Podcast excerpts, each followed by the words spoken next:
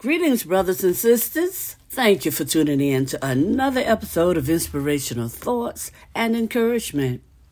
Today's scripture comes from the 40th Psalm, verses 6 through 8. From the New Living Translation, it says, You take no delight in sacrifice or offerings. Now that you have made me listen, I finally understand you don't require your burnt offerings or sin offerings. Then I said, Look, I have come.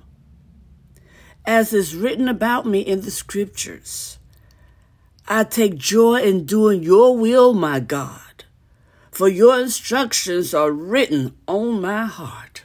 Mm. Thank you, Lord. Thank you, Father. Lord God, we pray that you'll bless the reading and hearing of your holy word. We pray for the courage to always be obedient to your will, Lord God, to your word, Lord God, and to your way, Father God. We pray that you'll continually bless us with spiritual insight, wisdom, and understanding as we grow in the knowledge of you, Lord God, as we grow in the knowledge of your love for us, Lord God. This we pray in the precious name of Jesus, your Son, our Savior. Amen and amen. Thank you, Lord. Thank you, Father.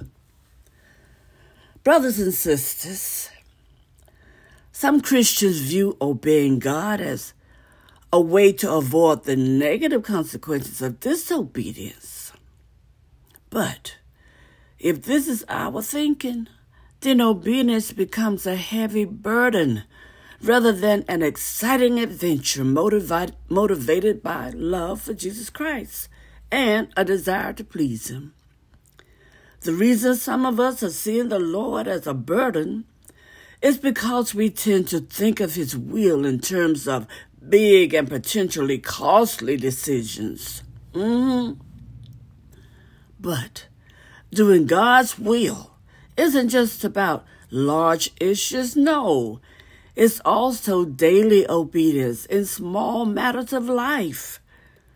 Philippians 4th chapter and the 6th verse tells us not to be anxious about anything, but to pray about everything. Amen.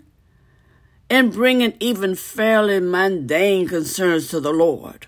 We're being trained to trust and obey Him in more critical matters. Think about it. The Christian life is a walk of faith, one step of obedience after another. Though we may think the situations we face are unrelated, the Lord moves through variety, a variety of circumstances toward his ultimate purpose. And if, for the sake of safety, we back off from obeying, we'll miss the opportunity to experience his awesome power working in and through us. Oh, hallelujah. Thank you, Lord.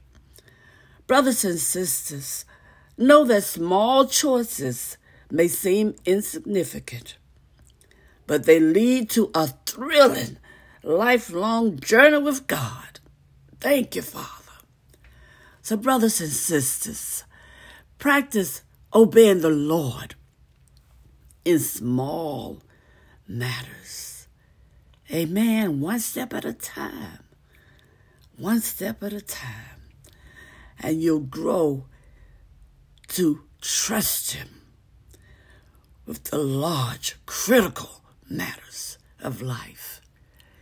You'll no longer be stressed out. You'll just let go and let God. Amen. So learn to trust the Lord and enjoy the thrill of obedience.